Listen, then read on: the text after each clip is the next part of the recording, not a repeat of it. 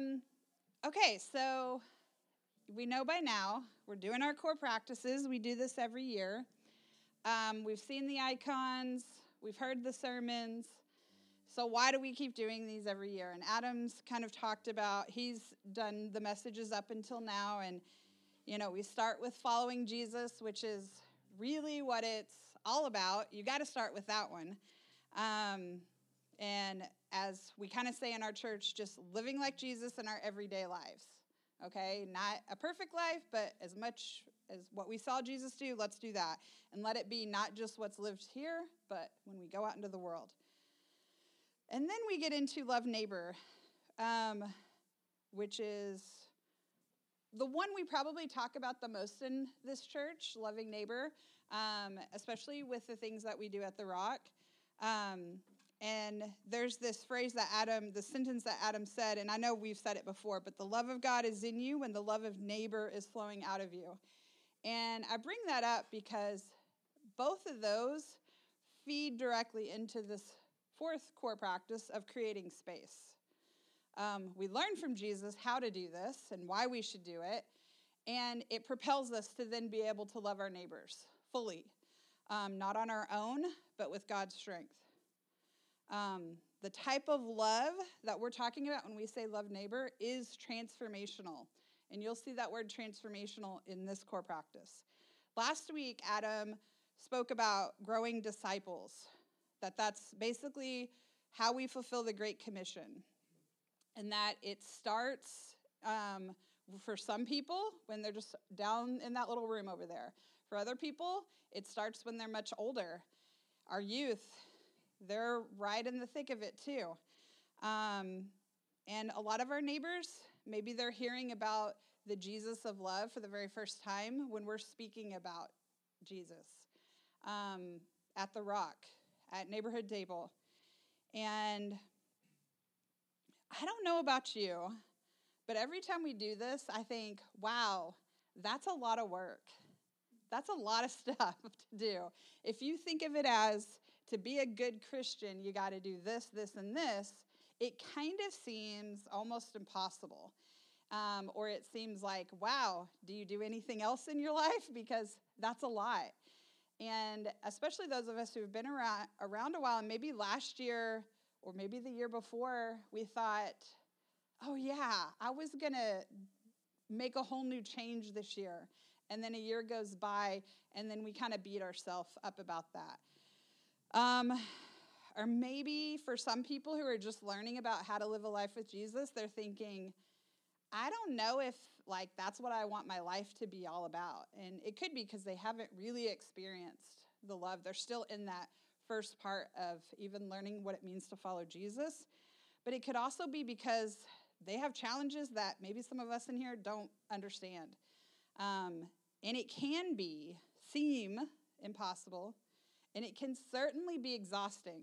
I look around in this room with people that I've served with for years, and if we tallied up all the tangible ways that we do these things, it would shock us probably to see the man hours like added up on an Excel spreadsheet. Um, or if we just looked at a calendar and just went year after year after year, clothes closet, all of these things, neighborhood table, some of the ministries we did, we don't do any longer. We're like, oh yeah, we did that thing too. Trips, mission trips we've gone on, um, all the different lessons we prepared for the kids or the youth. It can sometimes lead to exhaustion, um, but that's not God's intent. So, this core practice really is such good news because Jesus modeled it for us. Um, Creating space. You'll see it up here on the slide. We commit to make time for God and others for transformational relationships to grow. And this is something that doesn't always get a lot of time, like in the spotlight, of like, oh, yeah, this is important too. But we're going to look at a few places where Jesus really made this front and center for the disciples. And um, it's something that we commit to in this church to practice. And we can learn this every year, and it still is kind of difficult, and we're still learning how to do this. So um, on the next slide, you're going to see a slide. Like if you were here last week, you should know this slide. I wasn't even here last week, but I kept this slide because I really liked it. And when Adam was talking about growing disciples, he was talking about disciples live in a culture um, like their reality is that they're either driven with achievement or they just numb out because it's too much. And that they have this narrative of, I don't have enough, or I'll never have enough, or I won't be able to do it. Okay? But that really, the true reality in the kingdom of God is that disciples are called to Jesus' rhythm. So it all goes back to following Jesus. Jesus' rhythm of restorative rest. And I don't know about you, but when I think of restorative rest being possible, it really fills me with hope when I'm in those moments where I do feel exhausted or where I do feel like I'm not enough. I need to do more, but honestly, I don't think I can do more. I'm pretty tapped right now as it is. Um, and I have experienced this restorative rest, but it's not something you just do one time. Like, oh, I went on that retreat. I've rested. Now I'm good for another year. Um, Jesus didn't do that. So I don't know what makes me think that sometimes I can get away with those things. Um, and so there's another thing. You know, I'm a pretty good student. I listen to sermons. Sometimes I take notes, sometimes I don't, but I remember a lot. And there's another analogy that Adam has even said earlier this one. But anytime he's talked about this idea of creating space or opening your heart to God, he has an analogy about wanting a refill in a restaurant. Does anybody know where this is going? And you're like, waiter, give me my, re- my refill. And instead of holding it and being still, you're like, give me my refill, you know. And so the waiter's like, I want to. And you're like, well, I want you to. But it's just not possible if you're moving the cup around. And I love that analogy. However, since I've known I was going to do this one this year, which has been a while, I have really been thinking about that. And there has been something that has been glaringly obvious to me at school as a high school teacher. And I have students all the time that say, I want to understand, but this is tough. And some of them, you know, no, none of y'all in here would ever do this. Some of them are sneaking earpods all the time and listening to who knows what. Their phone's not out, but I know they're listening to something because those things really just aren't comfortable. Um, and typically, it's a movie or music, and I just think like, wow, okay, so you didn't hear anything I said, and they're thinking, well, I'm listening to you because they hear my voice. They think, I'm listening to you. And some of you are laughing on the parent side, or maybe you have friends like this, or maybe you are this person, even as an adult. Because one thing that's really good for all of the youth to know is that, you know, thing you don't just grow up and like figure it all out and become like perfect. Like it is a practice, you know, a focus of attention. And and I just think of my students who are with their AirPods in, listening to something, and I'm trying to teach them something. And I know that maybe what I'm saying isn't the most important thing to them, but they really do want to learn. They're not trying to not learn from me, but they just don't realize that you can't learn algebra or pre-calculus and listen to a whole movie at the same time. That's pretty hard to do. I've never known anybody who could do that. Maybe there are people out there like that. Um, and so I think we're like that sometimes. And I, I like this analogy a little bit more because I really resonate to, I can be still. I'm one of those people I can sit in a chair for hours at a time and just think about life, reflect. That's not hard for me naturally, but what is hard for me is to quiet what's in my head. Um, I may be sitting still, but I'm thinking on overdrive the whole time. And um, that's really difficult to quiet. I don't want to say quiet the voices in my head. Don't read into that. but quiet all of those self conversations that I'm having. Um, and even when I'm trying my hardest, I'm still having that. So we really have to look to Jesus to see what did he do? What did he teach the disciples? Um, and I think that shows us a roadmap of what we can do. So the stories that we're going to talk about tonight are not new. You have heard them many times.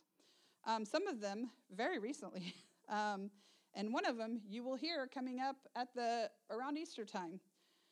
So before Jesus calls the main 12 that he's going to call the apostles, he was already out doing ministry. And if you remember, he actually goes out and does like a very extended time of solitude. And I'm not going to get into that particular passage.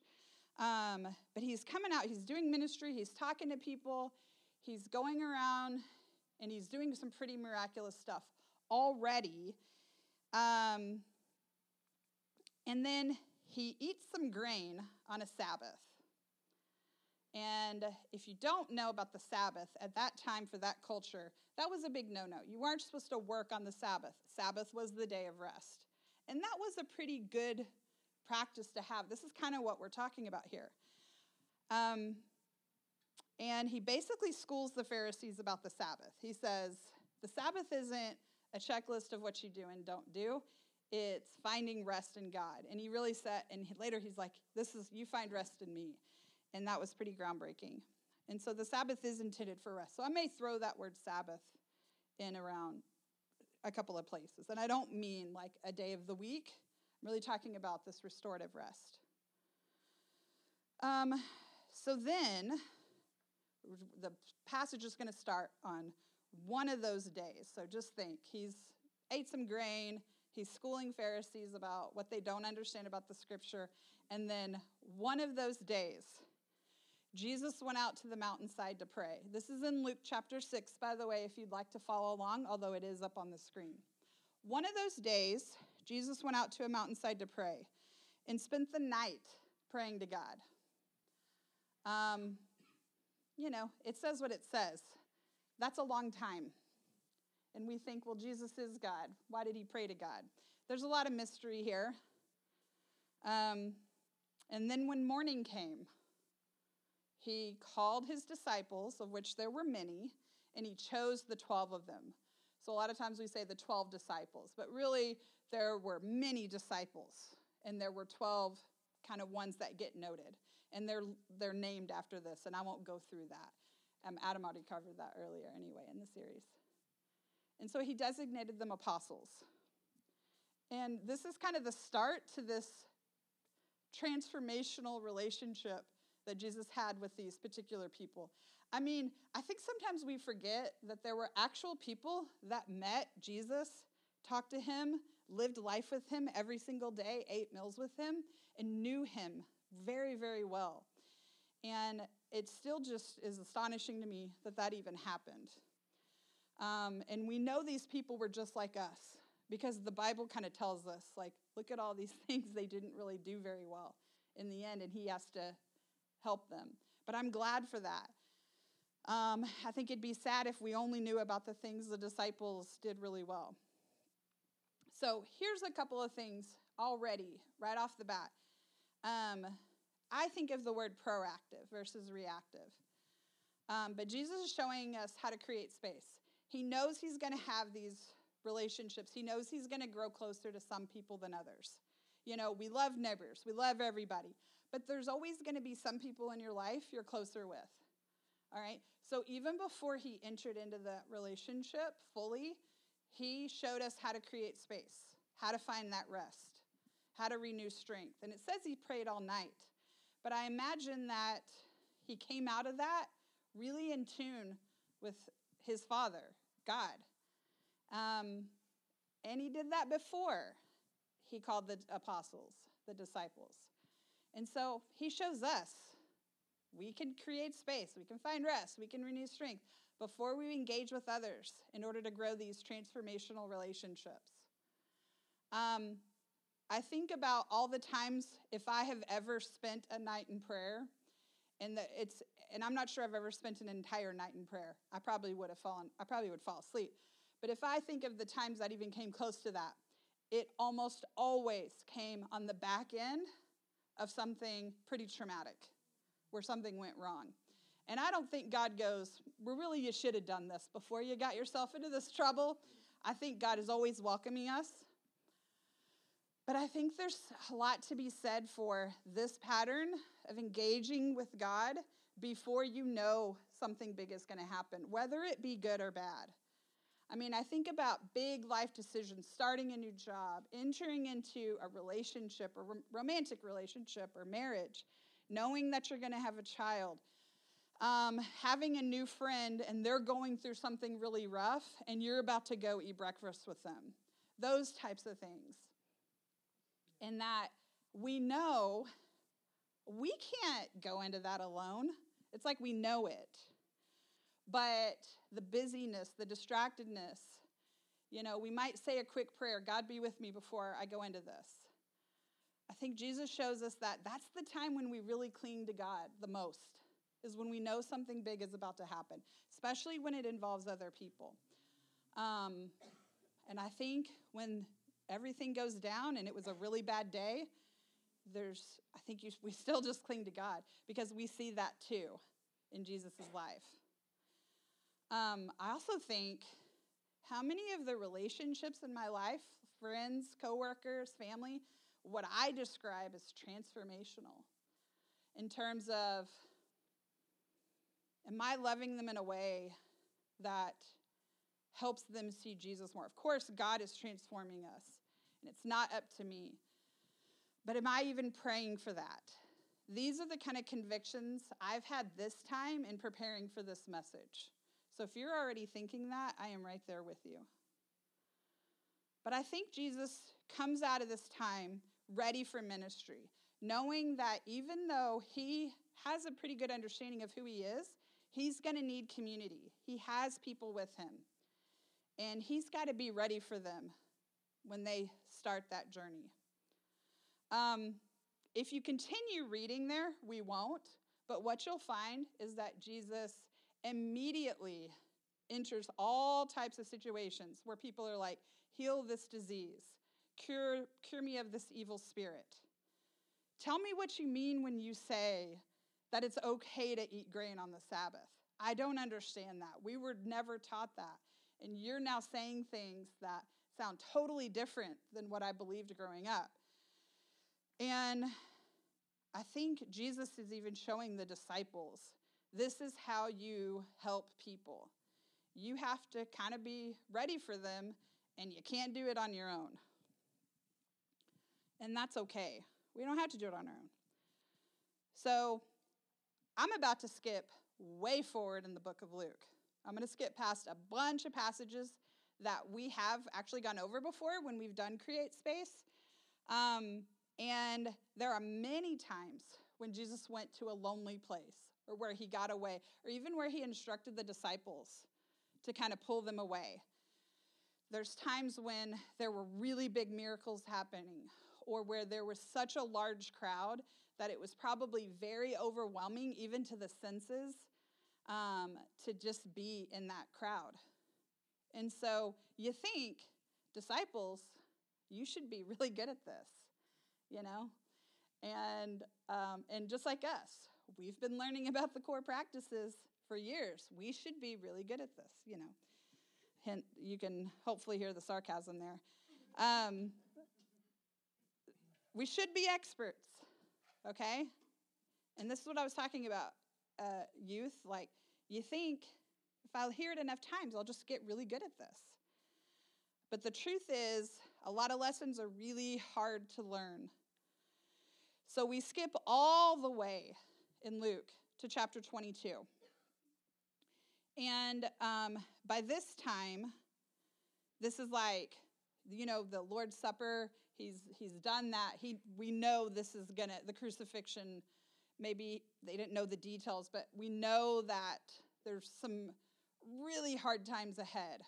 Okay, and they've experienced these highs and these lows, and it's about to be a really, really, really rough time. So Jesus went out as, uh, um, as usual to the Mount of Olives. So this you'll see in the slide. This is now Luke chapter 22. And his disciples followed him. By now, this wasn't The second or third time, they withdrew. We don't really know how many times, but it had probably happened many times. And on reaching the place, their usual place, he said to them, Pray that you will not fall into temptation. So he withdrew about a stone's throw beyond them, and he knelt down and prayed. So before we move on, we see that Jesus is even withdrawing from his close knit community. Um, there's a time with the big crowd, there's a time with your close knit community, and there's a time when you got to just be on your own with God. And he's asking his closest friends on earth to, to keep watch, pray. Pray for, because you might not fall into temptation. We know there's trouble ahead.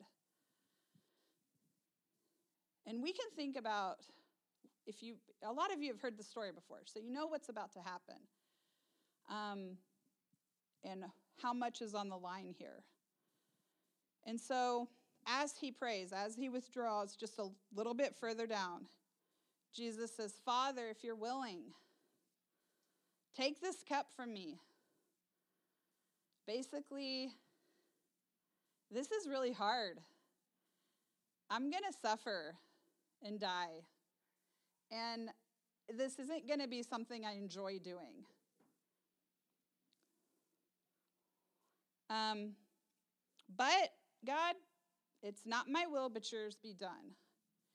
And I always wonder and think about how, like, you know, why are some things in the Bible and other things aren't? And again, that's a whole mystery, and I don't have an answer for that.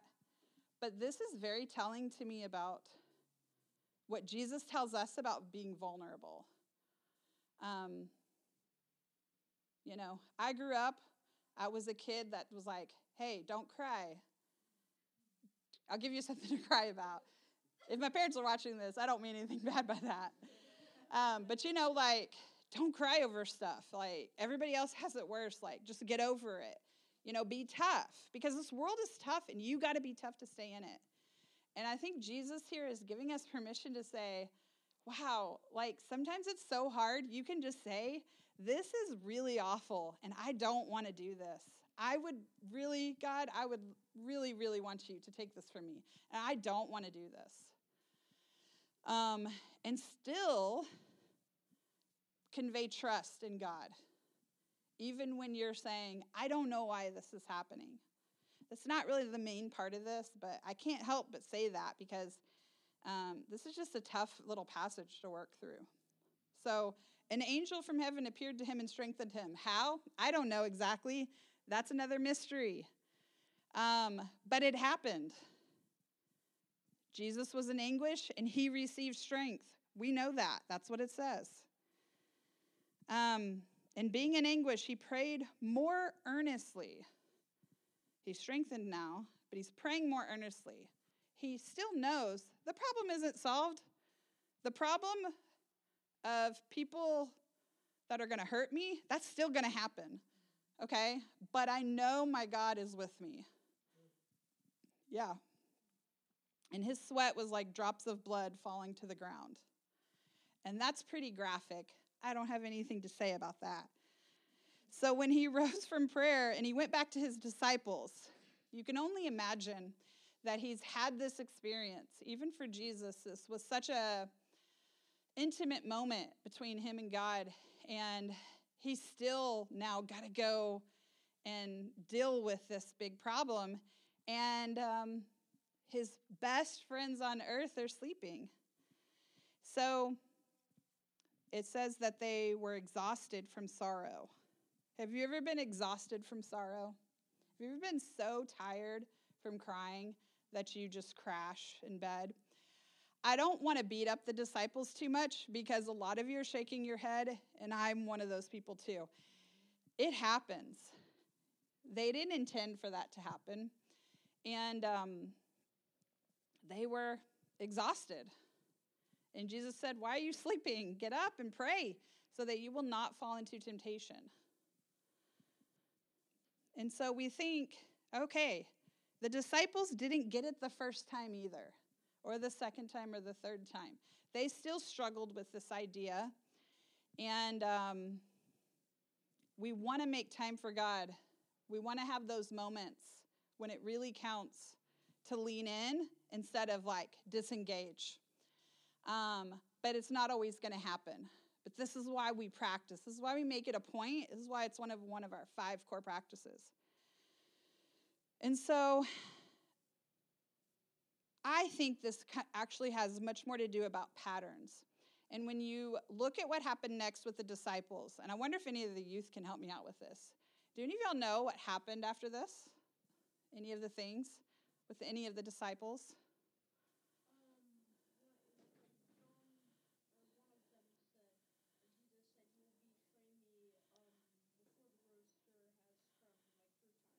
Yeah, Jesus tells one of them, You're gonna be, you're gonna deny that you even know me. And he goes, No, I won't. And he did.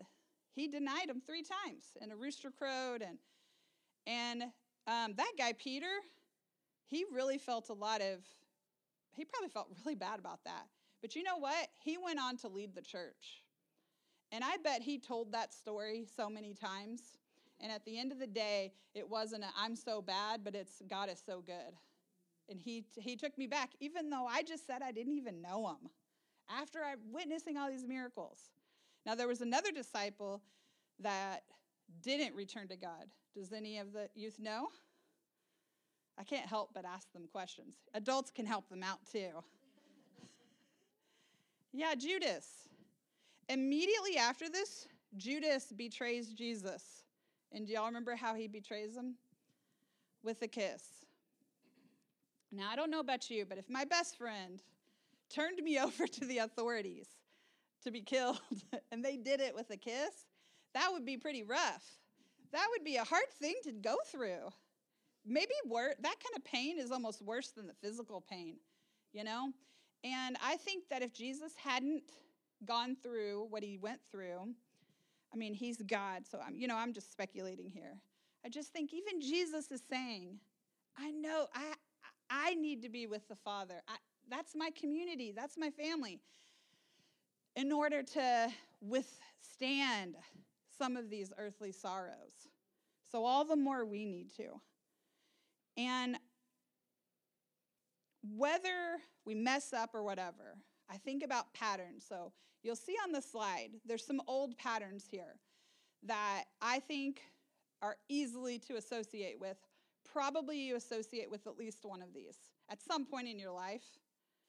Um, being really busy, being either busy by circumstance, which, even if it is just by circumstance, that doesn't dictate your reality of this new pattern. Sometimes busyness is just of the mind. Um, you know, this week preparing, I actually really wasn't that busy in terms of like uh, outside of my job. I didn't have a whole lot of stuff to do, but I found myself really being aware of me just being busy doing not really that important stuff. And I was really convicted by it. So when you, and it's because I was very hyper aware, knowing that I was going to do this. Worrying, exhaustion, we saw that. Being exhausted from worry. And these things, in and of themselves, aren't like the worst thing in the world. But when they become a pattern, when the pattern of your life is being really busy, worrying about everything, and always being exhaust, uh, exhausting. I mean, exhausted, but maybe also exhausting. I didn't mean to say that, but that could be it too. Um, you know, that just doesn't describe Jesus. Restorative rest, though, does describe Jesus over and over again. He led, he did a lot in his ministry years. And he really made it a point to have that restorative rest. And that is our signpost um, to do the same. Um, so there's a guy named Richard Foster. There's another guy named Dallas Willard. And they're both people I've read about, and you might have heard some quotes from them before. And um, they do videos, they do books, and there's this Q&A with Richard Foster and Dallas Willard on a conference, and it's all on YouTube. And it's all very, very good stuff if you're into that, like watching YouTube videos of a theology conference with these guys. Um, I can tell you more about it if you want to watch any of them. But there's something that really caught me, and um, and it's just kind of like really stuck in my mind, and I keep coming back to it. And especially because I think about Judas. Jesus was there for Judas. Jesus would have forgiven Judas. Of course, he would have. But Judas just didn't return. Peter, he's like, I'm sorry. And um, I'm all in, you know, with you. And it reminds me of how always, always um, God shows us who He is. And what we do doesn't change who God is. It just changes our perspective of who He is, maybe, or what we're willing to hear. Like if we take our AirPods out, maybe we're, we'll hear it and maybe we'll learn something from it. If we're not, you know, listening all the time to something else. Um, so back to the Richard Foster Dallas Willard. In this whole conference, there's this one little part, and it's very simple, and you can go ahead and put the slide up. Um, and Richard Foster, at some point in the middle of the whole conversation, that has nothing to do with solitude or silence or creating space, it just has to do with like living a life with God. But he says, we get a sense that all through the Bible, God is saying to us, I am with you. Okay? Think about the Israelites from the very beginning Joseph, everybody. I am with you. I am with you. I am with you through all of their trials. But then there's that hunting question, he said Are you willing to be with me? And that's really what it comes down to, I think, is that are we open to listening? Are we opening to being still long enough for God to fill our cup? Um, he doesn't make us robots to do exactly the thing. He makes us in His image. We're creative beings, we have choice. We do things. And sometimes it takes us a really long time to learn the lesson. And we have to practice over and over again. And when we mess up, we have to try to create a new pattern. But are we willing to be with Him? And so, when we're thinking about how do we do this creating space, like practically, what does this look like today in this year in my life? Um, we're not really thinking about like emptying our minds because emptying your mind of everything is frankly impossible. Um, but even if you could do it, there's leftover things from your day that are going to seep in. And that's natural. Um, if you ever spend any time in silence or solitude, things are going to pop up distractions, little worries. Oh, I forgot about that thing. Oh, there's this person I haven't talked to in a long time. And sometimes they're not distractions, they're maybe nudgings from the Holy Spirit. It's kind of hard to tell which is which, but I think it gets easier with practice. Um, and sometimes when we're going through really hard things, we just want to not feel the pain, and it's easy to numb out or disengage. Um, but when we spend this time with God, I'm going to kind of share with you some things about the hows and the whats. But I will tell you, the most important thing is the who. Because if you listen to Lectio 365 every day, but it's just something you do to feel good that you did it, and it's not something you're engaging with, it really doesn't change. It's not transformative. If you're not thinking about what you're learning, what God is trying to show you. If you're like, I don't even really hear from God, um, it doesn't, it's not something you can change right then. It takes some time. Um, but the who is the most important thing. We're spending time with God, we're listening to Him, and learning what His voice sounds like takes practice, in my opinion. Um, but how? We be, we're still, we're silent, we're open, we're trusting, and we're vulnerable. Um, and there's a whole bunch of other things, and it can be uncomfortable sometimes. And the what? You know, we think about what we did earlier, um, where we're like, let's pause, let's relax, drop your shoulders, breathe slower. Those are all great things. We listen. Prayer is great, but sometimes just sitting there and listening and being in the presence of God is so restorative. Discerning. Discerning is just a big word for figuring out what's true. And I think that is where the Holy Spirit comes in. And then we're formed. And it takes time, like I said. So we are going to spend um, a few minutes. Adam's going to come up here and play. And I'm going to give you this is something I do at school. And kids, y'all might have, y'all might, your teachers might do this too. And I thought about trying to change the analogy, but it actually really works. It's a menu, it's like a choose your own adventure menu. And what you do is you pick one of these appetizers.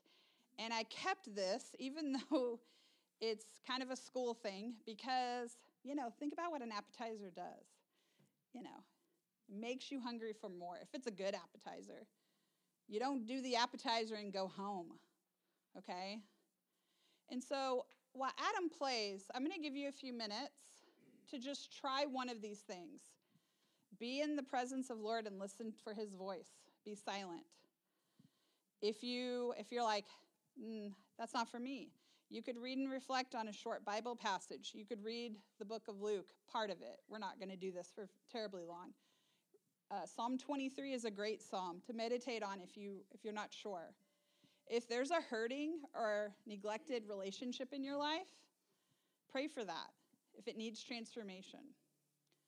And then I'll come back up here and let you know what the entree and the dessert options are going to be. So enjoy spending time with God.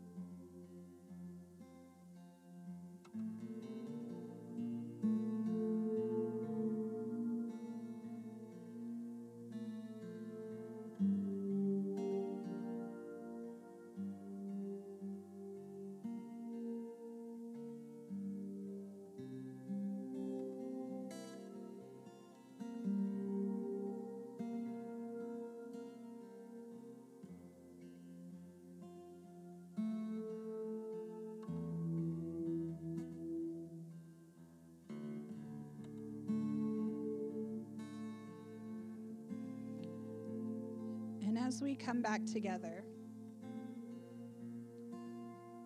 if you felt like, wow, I could have done that for 20 minutes. That's good. That was a good appetizer. Um, so here's some ideas, and this will get posted.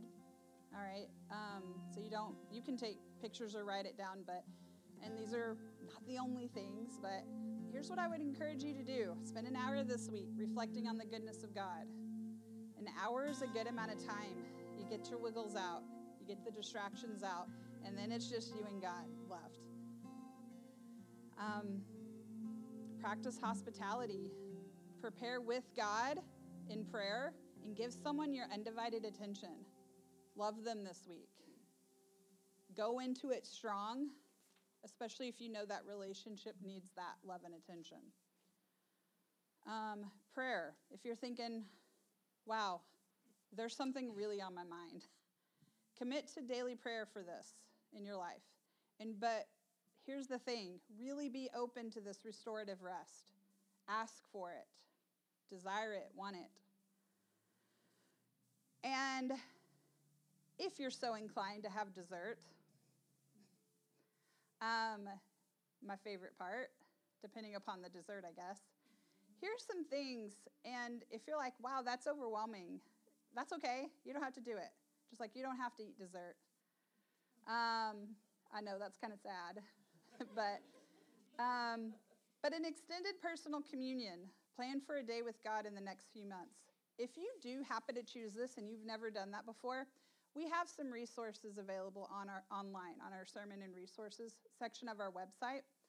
Um, talk to me, talk to Adam, talk to somebody else that you know has gone through this because there are some things that can we can do to help facilitate that. Give yourself reminders, a physical reminder, a bracelet, a post-it in your car so that you continue this practice of creating space and reflecting. If you are so inclined, you can track your budget of time, money, or energy. Whatever, whichever one made you go, oof, is probably the one that would be more worthwhile for you to do. And then you can reflect. You know, your phone will tell you how much time you've spent on everything. And that there's almost nothing more convicting than that little thing right there. So, as we go into our everyday lives, the question really is how are you going to create space this week? And if we think about this, not are you going to do it, but how are you going to do it? Um, and it's for those, it's for time with God, it's for those transformational relationships um, with others as well. So, God, I just ask you that you would invade this space and invade our hearts and our minds with your peace, with your restorative rest, so that we would become open to the life that you so desperately want to share with us. And like we sang earlier, Lord, let us become aware of your presence every day and let us experience the glory of your goodness. We ask all this in your name. Amen. May God bless us with faith in his abundance and his ability to multiply our resources with his creative power. May we offer up to God our time, space, and energy with confidence, entrusting our lives to be used by him to bless others. May we stand firm against the self importance and pride that being busy provides, and may we resist the lie of scarcity that causes us to withhold time, love, and ourselves from God and our neighbor. May we grow in the quiet and unseen places with God, allowing His Spirit to transform us in His presence. May the Lord Jesus enable us to show His generous hospitality to others at our tables, in our homes, and in our hearts. Go in peace. Amen.